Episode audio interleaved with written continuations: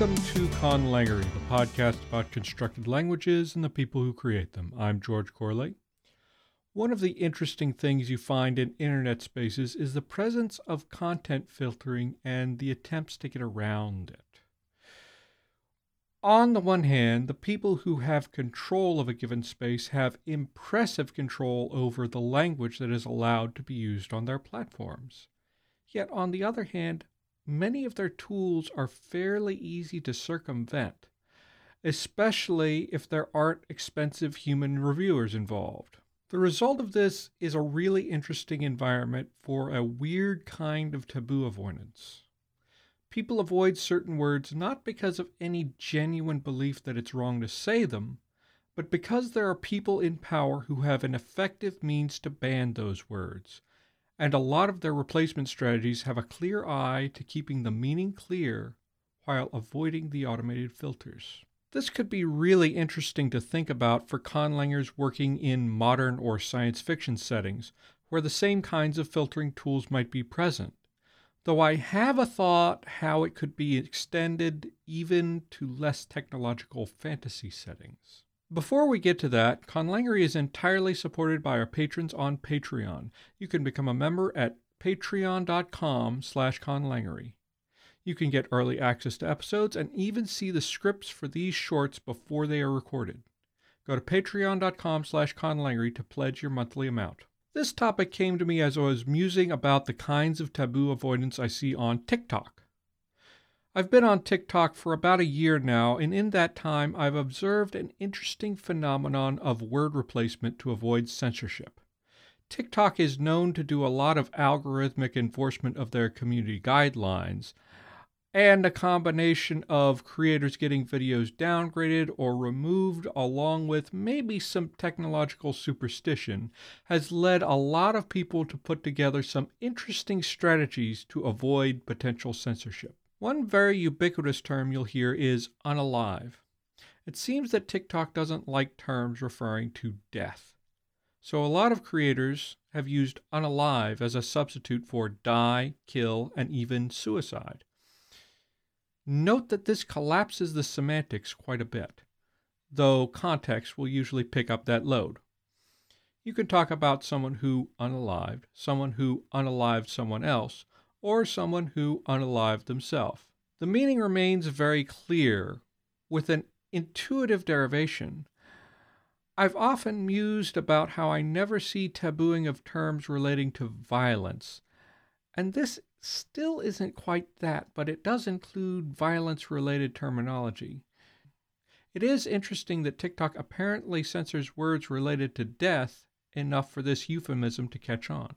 In a lot of other avoidance strategies, it's more about how words are spelled in captions, which are easier for the app to censor than spoken words. Sex is replaced with segs, S E G G S. People put random spaces into words in their captions, or follow leet conventions of replacing letters with similar looking numbers or symbols, like 1 for I or the euro sign for E. One user seems to get by with mostly adding diacritic marks to vowels in banned words. Like Unalive, it's aimed at preserving the meaning while avoiding word filters.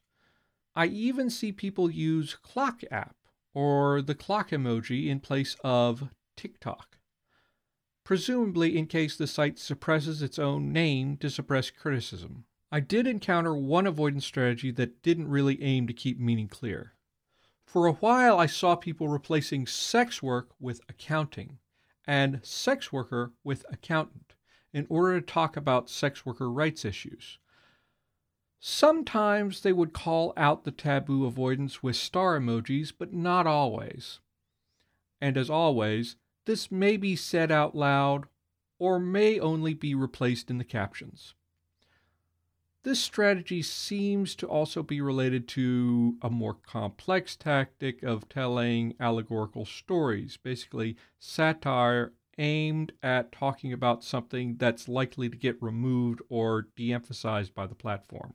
As I alluded before, there are differences in how people implement all of these strategies, with some people saying the replacement out loud while others only replace it in the captions. This, of course, can cause an accessibility issue when the captions don't match the speech. But there seem to be cases where the app actually will not transcribe a particular word, indicating that it's banned from captions. Another place I have encountered some interesting word avoidance in the face of technology is on the Chinese internet. It's been a while since I read much about Chinese netizen language, so some of this is definitely out of date, but it's still interesting. You may know that China exercises a significant amount of censorship on online speech. This is a system that they've built up over the years, but it includes a mix of blocking select foreign sites, keyword filtering of social media, and human reviews of online content. The avoidance strategies I've seen mostly revolve around using homophones or near homophones, which works very well in Mandarin Chinese since you can find homophonous characters pretty easily.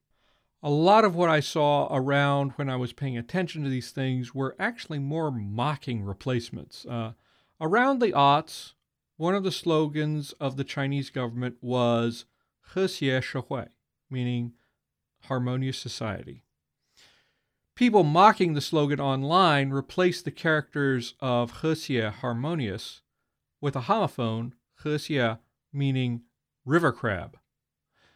This escalated to incorporate a second slogan, Daibiao, the three represents, transformed into Dai Sanga Biao, wearing three watches. This, of course, led to photoshopped images of a river crab wearing three watches, which was popular for a while. But there is more straightforward, non political taboo replacement on the Chinese internet. Uh, this is not episode 13, so I will let you go and look up the grass mud horse and the French Croatian squid to figure out the obscene phrases they are replacing. There are a lot of things you can do with these sorts of replacement games. Obviously, this is something worth thinking about if you have some sort of science fiction or modern day world where these same kinds of forces are likely to be present on different internet like platforms. Uh, you can be thinking in terms of your writing system and what can be replaced with what.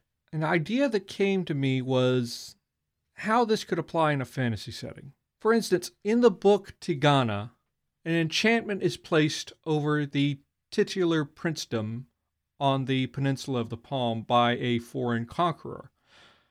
People not from Tigana cannot hear or retain its name or many of the cultural products from the princedom, instead, referring to it as Lower Corte. In the story, children of people from Tigana found each other through songs or other cultural knowledge they learned from their parents. However, what if you took that basic premise but applied some of that TikTok euphemism logic to it? Could they twist the name into something similar that outsiders could hear and retain? If it's a transparent name, maybe they could use synonyms. Perhaps the country is named the equivalent of Rose Kingdom, and various flowers end up substituted, or a description like Thorn Stemmed Kingdom. This all depends on how you decide the enchantment works, of course, and it's all up to what limits you decide to put on it. Of course, you can also take some inspiration from the mocking nature of some of the Chinese examples above and come up with some fun, punny ways people refer to the ruling class or the official government. Who is making fun of the government? Why? What are the things they hit on in their satire? In any case, exploring the ways that people obfuscate words in an online context or some similar censorship situation can really help you tie language into politics and culture in your world. What things are censored? Why are they censored? What motivates people to talk about them anyway? How effective is the censorship? There's a wealth of issues to explore this way. Happy conlang. Thank you for listening to Conlangery. You can find our archives and show notes at conlangery.com and follow us on Facebook and Twitter by searching for Conlangery. Conlangery is entirely supported by our patrons at Patreon. To become a patron, go to patreon.com slash conlangery and pledge your monthly amount. As little as a dollar will help us out. A special thanks to Ezekiel Fordsmender, Margaret Ransdell Green, and all of those who have chosen to support us. Conlangery is under a Creative Commons Attribution Non Commercial Share Alike license. You may use Conlangery episodes for any non commercial work as long as credit is provided to us and you release your work under the same license. Conlangery's website was created by Bianca Richards. Our theme music is by Null Device, and transcriptions of our episodes have been provided by Sarah Doperella. Casado.